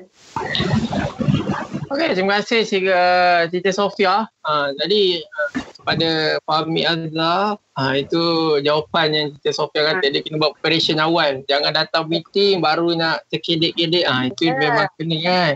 Itu Zakir, awal ha. naik kan pesan dekat adik-adik tu. Ha. Okey. Uh, jadinya ada soalan seterusnya daripada Adlina. Uh, dia dia tanya kepada cikgu cikgu apa ni? Cikgu Saiful. Cikgu Saiful uh, dia tanya apa impact uh, online learning ni kepada mental student terutamanya khususnya sekolah-sekolah menengah sebab uh, pelajar sekolah menengah dia dah uh, dia ada mula rasa kalau hantar kerja lambat je mesti kena marah so dia akan stress stress atau panik uh, apa cikgu dan dan masa yang sama juga adakah kaunseling eh kaunseling berjalan seperti biasa? Okey. Uh, yang pertama, kalau setakat yang saya tahu, uh, counselling uh, session counselling uh, sekolah saya pun uh, kita ada engage kita ada buat apa uh, student boleh contact counselor daripada pukul 8 pagi sampai 4.30 petang. Hmm. Uh, so kata mungkin kita tahu dalam tempoh PKP ni yang kita katakan new normal kan kita nak me, kita nak adaptasi hidup kita dengan cara yang berlainan ni kadang-kadang kita, kita rasa lain dan stres. Okay, kalau student macam tu kita pun samalah. Okay, so setakat talian counselling, saya saya rasa pihak kerajaan pun ada set kalau kita nak call untuk dapatkan session counselling daripada kaunselor yang berdaftar ada di sekolah setakat ni saya rasa semua sekolah menyediakan uh, perkara terbabit. So student boleh call, boleh message kaunselor. Yang kedua, student uh, mungkin dalam tempoh yang macam ni dia akan rasa dia dibebani, dihujani dengan pakai kerja tau. Uh, tidak tidak dinafikan. Uh, mungkin student akan rasa mas- macam sedikit tertekan. Tapi sebenarnya pada saya kalau mereka fokus eh perkataan fokus ia adalah sama macam hari sekolah sebenarnya. Kita ter- kita buat satu jadual belajar kita dan saya rasa sekolah pun ada keluar jadual e-learning yang student kena ikut, ada kelas-kelas tertentu yang mereka kena attend dan sebagainya. Okey, katalah bila kata kita kena fokus hmm. macam hari sekolah biasa. Kita kena bangun pagi pukul 8, kita kena start hari kita pukul 8 sampai pukul 1 itu memang ada jadual kelas dia. Petang kalau ada masa kosong anggaplah itu sebenarnya masa prep cover balik, belajar balik, masa itulah kita nak buat kerja sekolah. Dan sebenarnya masa petang tu pula kita ada masa beraktiviti dan bersosial bersama keluarga. Malam pun ada juga. Sebenarnya pada saya kalau kita dapat fokus dan bahagikan masa dengan baik, kita tak ada masalah. Kita tak rasa tension. Sebab saya ada beberapa student yang share dengan saya. Dia kata okey je, kerja tak ada masalah. Saya boleh settle kerja. Lepas tu boleh main boleh main TikTok, boleh main PUBG, boleh update Instagram, boleh update Twitter. Itu tak apa, itu memang zaman dia. Dan kita kena tahu kita ada masa untuk nak akses benda tu.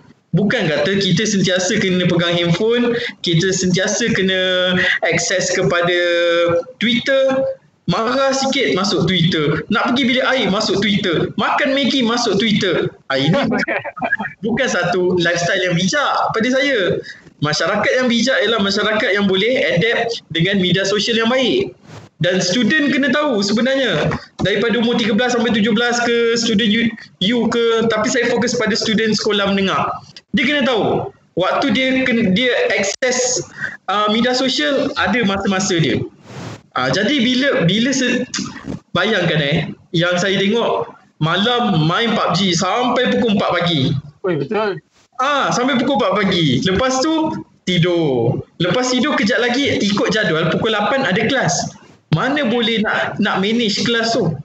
Belum lagi kejap lagi kan memang setiap kelas memang akan ada homework. Dekat situlah cikgu bagi homework, kita submit, lepas tu cikgu check dan kita kita submit balik pada student supaya proses bimbingan tu berlangsung. Ha, kadang-kadang student tak faham. Dia kata, oh cikgu bagi kerja banyak, cikgu bagi kerja ni. Memanglah kalau dah bertimbun kerja, kita himpunkan, sikit-sikit lama-lama jadi bukit lah. Kan? Ha, sebab sebab tadi kita tak fokus. Ha, bila dia timbunkan, dia akan jadi macam, okey kerja tak siap ni. Kejap lagi petang, uh, mak panggil untuk tolong uh, nak buat kuih donat ke, nak buat apa benda tu dekat dapur dah diguna alasan tak boleh tolong mak, tak boleh tolong ayah. Sebab cikgu bagi kerja banyak ni nak kena buat kerja ni. Ha, padahal tadi time arrangement tu dah lagi. Ha, jadi dekat situ akan berlaku konflik lain tu. Apa cikgu bagi kerja banyak sangat ni? Ha, dekat situ. Uh, okay, so dia jadi konflik pula dekat situ antara mungkin parents dengan guru ke cikgu bagi kerja banyak ke student pun akan jadi macam eh, cikgu tak agak-agak bagi kerja terlampau banyak. Uh, sebenarnya kita pun fikir kalau saya kalau kita bagi kerja pun kita fikir tak, kita bagi time frame. Mereka kena submit ikut time frame tu. Jangkaan masa tu. Tapi kalau dah dua minggu tak hantar sibuk dekat mana ni sebenarnya? Ah, mengalahkan CEO sibuk dia. Memanglah student bakal CEO. Tapi takkanlah perangai bakal CEO tak reti nak urus masa. Uh, jadi pada saya, saya jawab soalan Ad- Adlina tu, tak perlu stress, tak perlu tension, fokus, kita tahu sekarang masa belajar, buat masa belajar. Masa PUBG tu uh, tetap kan pukul 9 malam sampai pukul 12 malam. Ah uh, tak cukup lagi sambung. Tapi ikut lah. Ada. Ah, jangan nanti kerja tak siap, lepas tu kata cikgu bagi kerja banyak-banyak. Tak ada belas kasihan. Cikgu ni bagi je kerja. Ah, kan tak bagi kerja kan? Cakap cikgu tak ada kerja. Ha, cikgu gaji betul lah. tak adalah kita kita berseluruh lah ni kan. Tapi kita bagi kerja bukan kita bagi macam tu je. Bukan campak dan kita lantak lah nak buat ke Ah, ini parents kena faham. Ibu bapa kena faham. Kita bagi kerja, return balik dan kita akan buatlah kerja kita. Semakkan, penyeliaan, supervising, uh, kita bagi balik pada student. Takkan tu pun tak boleh kita ingat dia sebagai satu benda belajar kan. Betul. Uh, student bijak sikit lah eh. Kita kita sama-sama bijak. Saya bijak sebagai cikgu, student pun kena bijak. Mak ayah pun kena bijak. Semua orang kena bijak akhirnya. Bijak menggunakan internet, bijak menggunakan media sosial, bijak mengatur masa sebenarnya.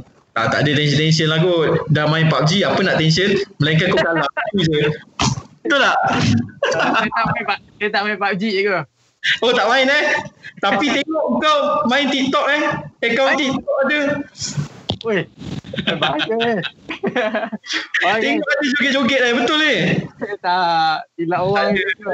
Ah, okay. Tak ada tak apa. Tapi kalau tension ah tu buatlah TikTok tu. Itu sebab ada pertandingan TikTok kan.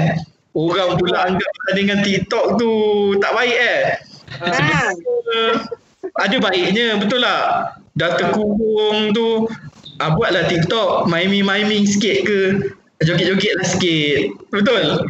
Cikgu saya belajar. Eh, tak boleh cakap macam tu. Okey, tapi ada batas-batas dia sebenarnya. Okey, itu sebenarnya. Saya berseluruh uh, sebab tengok student punya cara sekarang tapi kita kena ikut panduan dan batas-batas kita balik lah. Itu saja. Okey. Kasih Cikgu Saiful atas respon uh, jawapan daripada Adlina tu. Uh, so Adlina, Cikgu Saiful kata jangan stres-stres. Uh, ada masa-masa dia. Jadi uh, saya ada rumor uh, daripada komen ni uh, daripada Azim Azman. Dia kata uh, betul ke rumor yang mengatakan ramai ibu bapa marah dengan cikgu sebab bagi banyak kerja sekolah. Adakah cikgu-cikgu ni pernah alami perkara ini? Ah, ah, ah dia kata itu. Uh, betul ke? Uh, boleh cikgu, cikgu, cikgu, Sofia dengan cikgu uh, saya pun respon sikit. Uh, siapa dulu? Saya. Ha, okey, cikgu dulu. Okay. Okay, saya. um, kalau nak kata personal experience, my own experience tak ada. Sebab saya memang tak bagi banyak. Uh, saya mengajar darjah 6. Uh, saya setakat ni cuma ada bagi uh, beberapa quiz, uh, ada bagi satu projek dengan satu latihan uh, apa guna peribahasa macam tu lah peribahasa bahasa Inggeris. Setakat itu saja. Cuma saya memang ada dengar lah saya dah sebut dah sebelum ni saya memang ada dengar tentang uh, apa kemarahan ibu bapa tentang kerja yang banyak ni. Kalau dan seperti mana juga saya sebut sebelum ni uh, kerja banyak ni uh, dia berfaktor daripada orang kata teacher readiness. Ataupun kalau dari sudut sekolah menengah macam mana Cikgu Syaiful tadi mungkin pengurusan pelajar tu sendiri sebenarnya. Kita duk tangguh-tangguh-tangguh maka benda tu jadi menimbun. Kalau pelajar sekolah rendah ni dari sudut uh, apa cikgu tidak pandai lagi nak mengemudi online learning ni. Jadi berlakunya dan bukan mereka bila saya cakap pasal cikgu ni saya tak include diri saya. Myself included lah eh. Uh, I do not feel I'm I'm a self apa uh, expert in online learning not at all.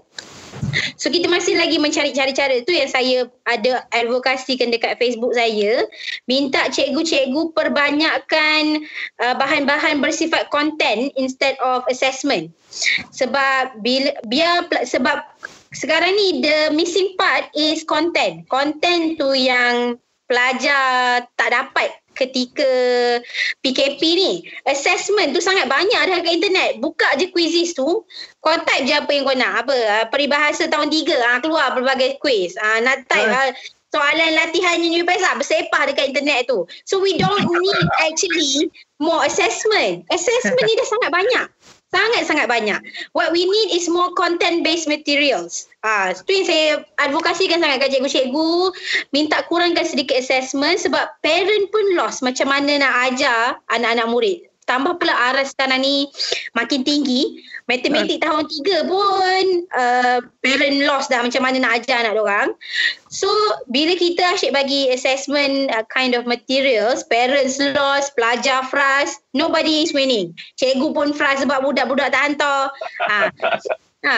So saya tengok uh, ada cikgu yang buat, tu yang saya nak saya menunggu whiteboard saya ni. Saya tengok ada cikgu dia order whiteboard dia rakam apa yang dia tulis kat whiteboard ada cikgu buat rakaman video guna TikTok. Saya pun ada buat apa educational TikTok kan? Ha.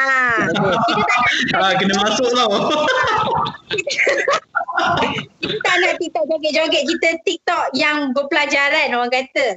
Lepas tu uh, buat apa slides ke buat flashcards ke things like that lah. Supaya pelajar pun tak terasa terbeban.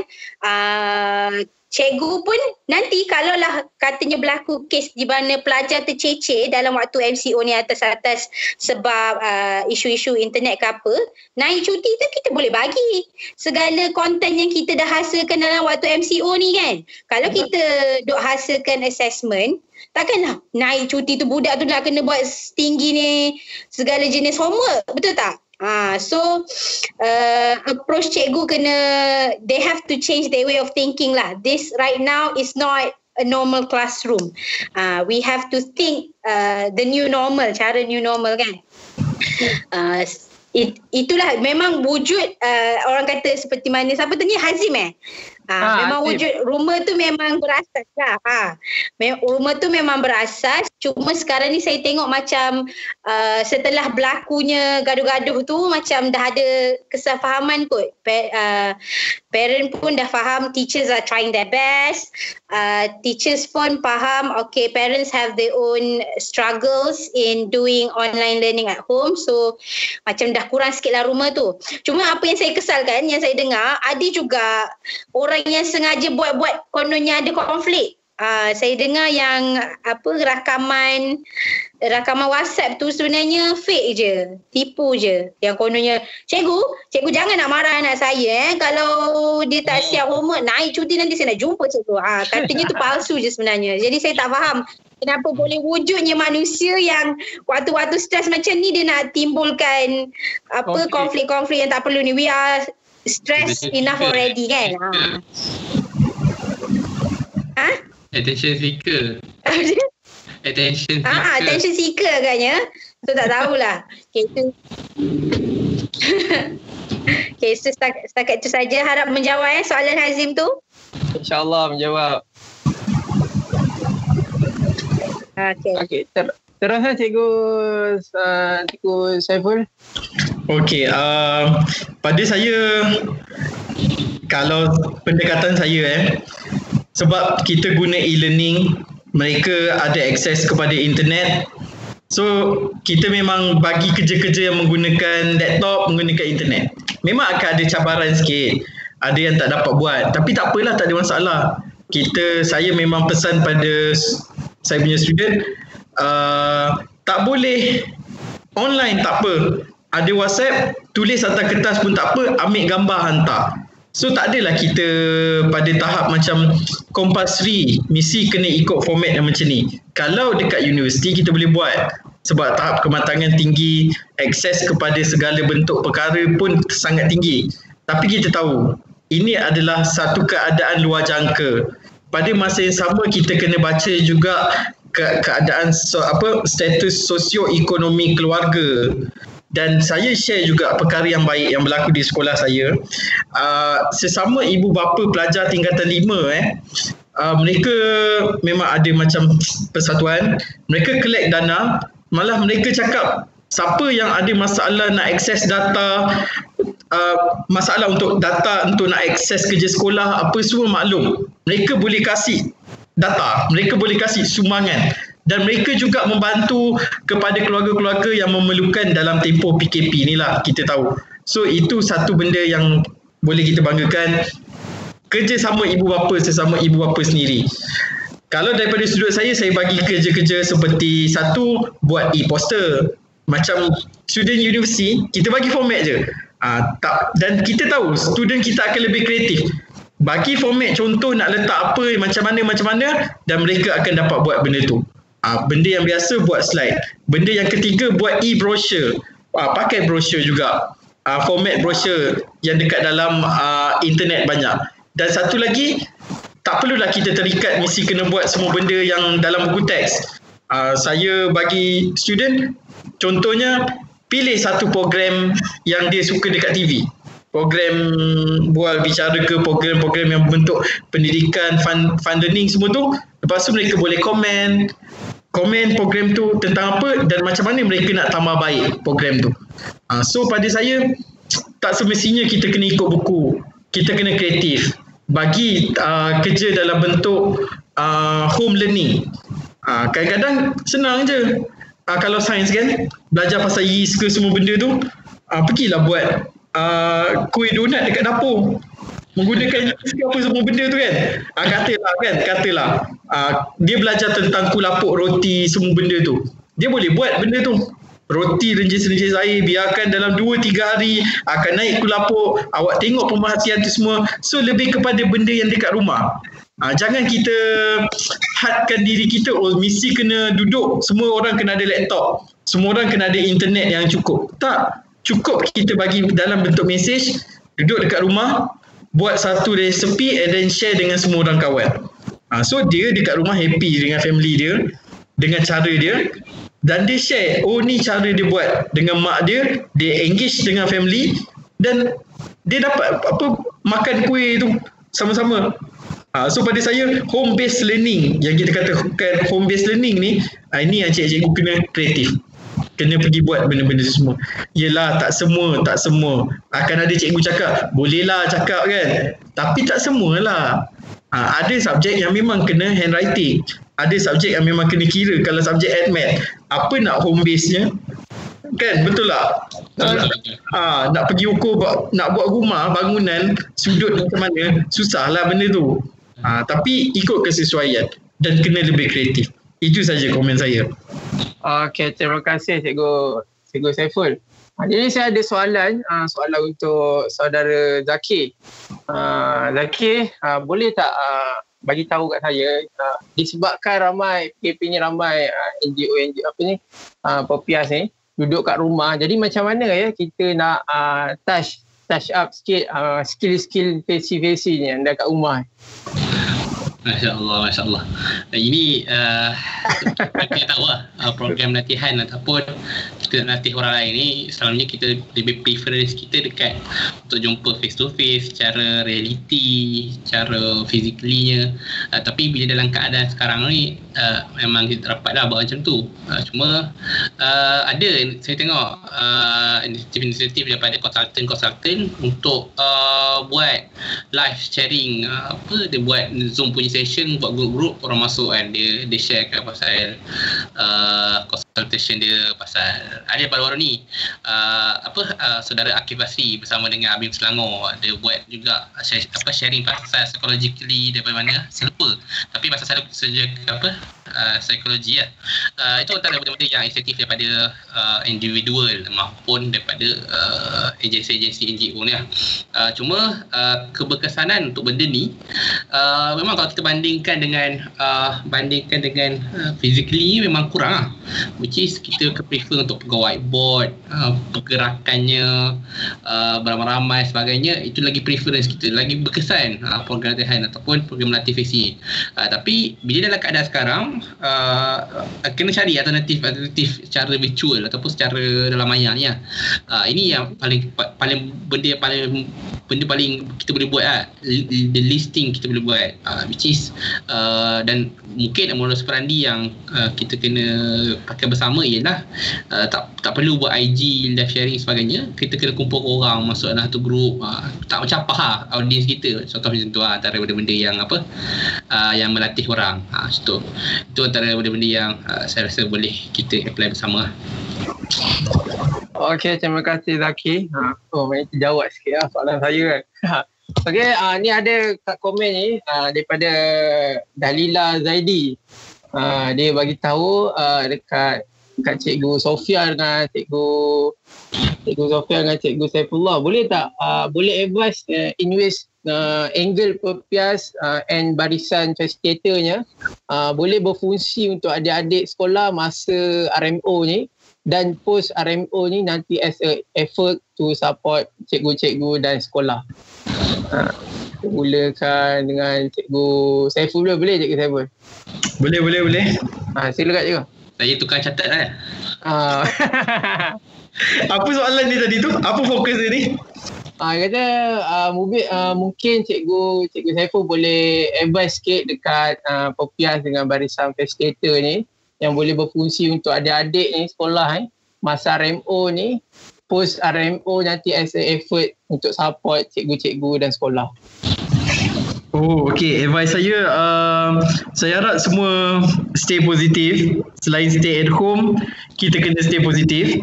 Hmm. Kita kena sebarkan semua-semua benda yang baik sekarang. Sebab saya tahu keadaan kita yang tidak menentu di luar jangka yang macam ni, emosi kita sebenarnya banyak terganggu sebenarnya.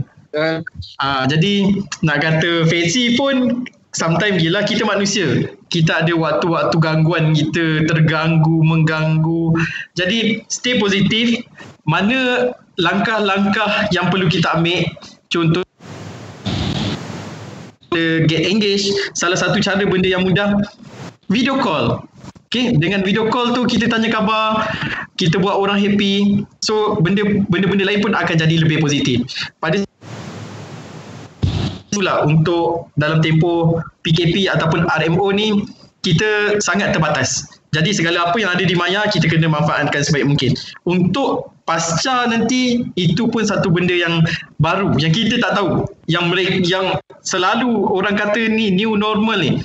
Ibarat macam orang kata apa kelahiran semula sebenarnya kita tak tahu macam mana keadaan selepas PKP jadi pesan saya kepada semua kepada diri saya juga kita kena stay positif kita kena sentiasa cari sesuatu yang membuatkan kita rasa sibuk dan kita tidak terlalu overthinking kepada satu-satu benda tu lah. Okay cari hobi cari movie kalau boleh cari apa saja cari kawan cari apa saja supaya kita dapat stay dalam group, dalam circle kita, dalam locus kita dan kita tak cepat hilang, kita tak cepat marah, kita tak cepat melakukan berfaedah. Itu pesan saya kepada semua. Okey, terima kasih Cikgu Saiful. Terusnya Cica Sofia je, ada pesanan? Okey, uh, pada pandangan saya lah kan, uh, soalan apa dari Zaidi adalah macam apa dari angle mana pepias dan barisan fasilitatornya boleh berfungsi ya, untuk kan. adik-adik sekolah masa RFO ni dan post RFO. Okey, kalau dari sudut apa yang kita boleh buat, banyak juga sebenarnya sebab cikgu seperti mana, seperti mana saya cakap cikgu ni uh, menghadapi banyak challenges uh, dari sudut ada cikgu yang tak kat kampung tanpa laptop tanpa internet dan sebagainya kan. Jadi uh, antara perkara yang saya tengok rakan-rakan guru ada buat uh, dan mungkin uh, barisan sukarelawan pepias boleh terlibat saya. Terlibat sama saya tidak pasti. Di mana ada kawasan-kawasan yang tidak um, mendapat capaian internet langsung. Okay totally zero. Jadi untuk memastikan pelajar ini tidak ketinggalan secara terus uh, cikgu-cikgu berkenaan ini telah pergi sendiri ke kawasan-kawasan yang terlibat memastikan mengikut ni lah. Payawan KKM macam mana nak pergi ke kawasan-kawasan uh, secara selamat. Uh, dan deliver dia deliver lah segala worksheet ke segala apa tu nak pastikan pelajar ni tidak terpotong terus dengan apa pembelajaran online learning ni. Ada contoh cikgu Mi saya, saya dekat Pahang cikgu Nazmi dekat Sarawak Wah. Jadi mereka uh, anak-anak murid mereka nak buat online learning is not an option pun. Okay. Uh, it's not even an option memang tak dapat internet langsung. So mereka telah usahakan sendiri orang print uh, bahan-bahan mereka deliver kepada benda tu. Sebab yang kita risaukan ya sebab teachers ni uh, miracle workers lah kan kata kan. Memang uh, bila kita naik nanti kita akan cuba top up segala apa yang pelajar tertinggal. Cuma yang menjadi kerisauan adalah kita takut jurang antara pelajar bandar dengan pelajar luar bandar tu terlalu besar sebab sekarang ni kalau ikut research capaian uh, internet bandar dengan luar bandar adalah 70-30. Satu jurang yang agak besar dan kita takut disebabkan RMO ni jurang tu jadi makin besar. Okey, jadi kalau adalah satu perkara yang uh, persatuan pepias boleh buat somehow contact teachers maybe they know uh, certain areas that cannot uh, achieve at all online learning kalau ada caranya mungkin dari situlah Cuma kita tahu uh, sekarang ni disebabkan MO ni ada sekatan-sekatannya kan. So saya tak pasti whether is that, whether is uh, if that's possible to do or not. Uh, selain daripada tu uh, saya rasa banyak post RMO lah kot. Uh, di mana kita akan ada usaha untuk pastikan pelajar is back on track. Mungkin uh, naikkan mereka semangat. Tak tahulah, diorang dah hilang momentum kan bila naik cuti nanti dah, dah ada new normal segala apa mungkin lepas ni nak kena ada program yang berkisahkan the new normal. Ha kan? Naik sekolah nanti dah kena ada modul macam mana nak social distancing macam mana nak cuci tangan dengan betul uh, macam mana nak belajar secara kendiri ke something like that. Ha so pepias dah kena mula fikir dah kan? Uh, saranan KKM tu dah kena masukkan dalam modul dah Ha, wali isi kena buat research kan when you doing modul lah. Itulah antara perkara yang kalian boleh consider. Okay, terima kasih uh, Teacher Sofia. Terima kasih juga kepada Cikgu Saiful uh, kerana bagi nasihat kepada uh, sahabat-sahabat Upias dan terima kasih juga kepada Zaki ya. Eh uh, dan respon semua. Jadinya kita di penghujung uh, Pepias Live Feed uh, iaitu Borak uh, kata apa bukan borak kosong kan. Tajuk hari ni adalah Pepias Facilitator dan Sekolah.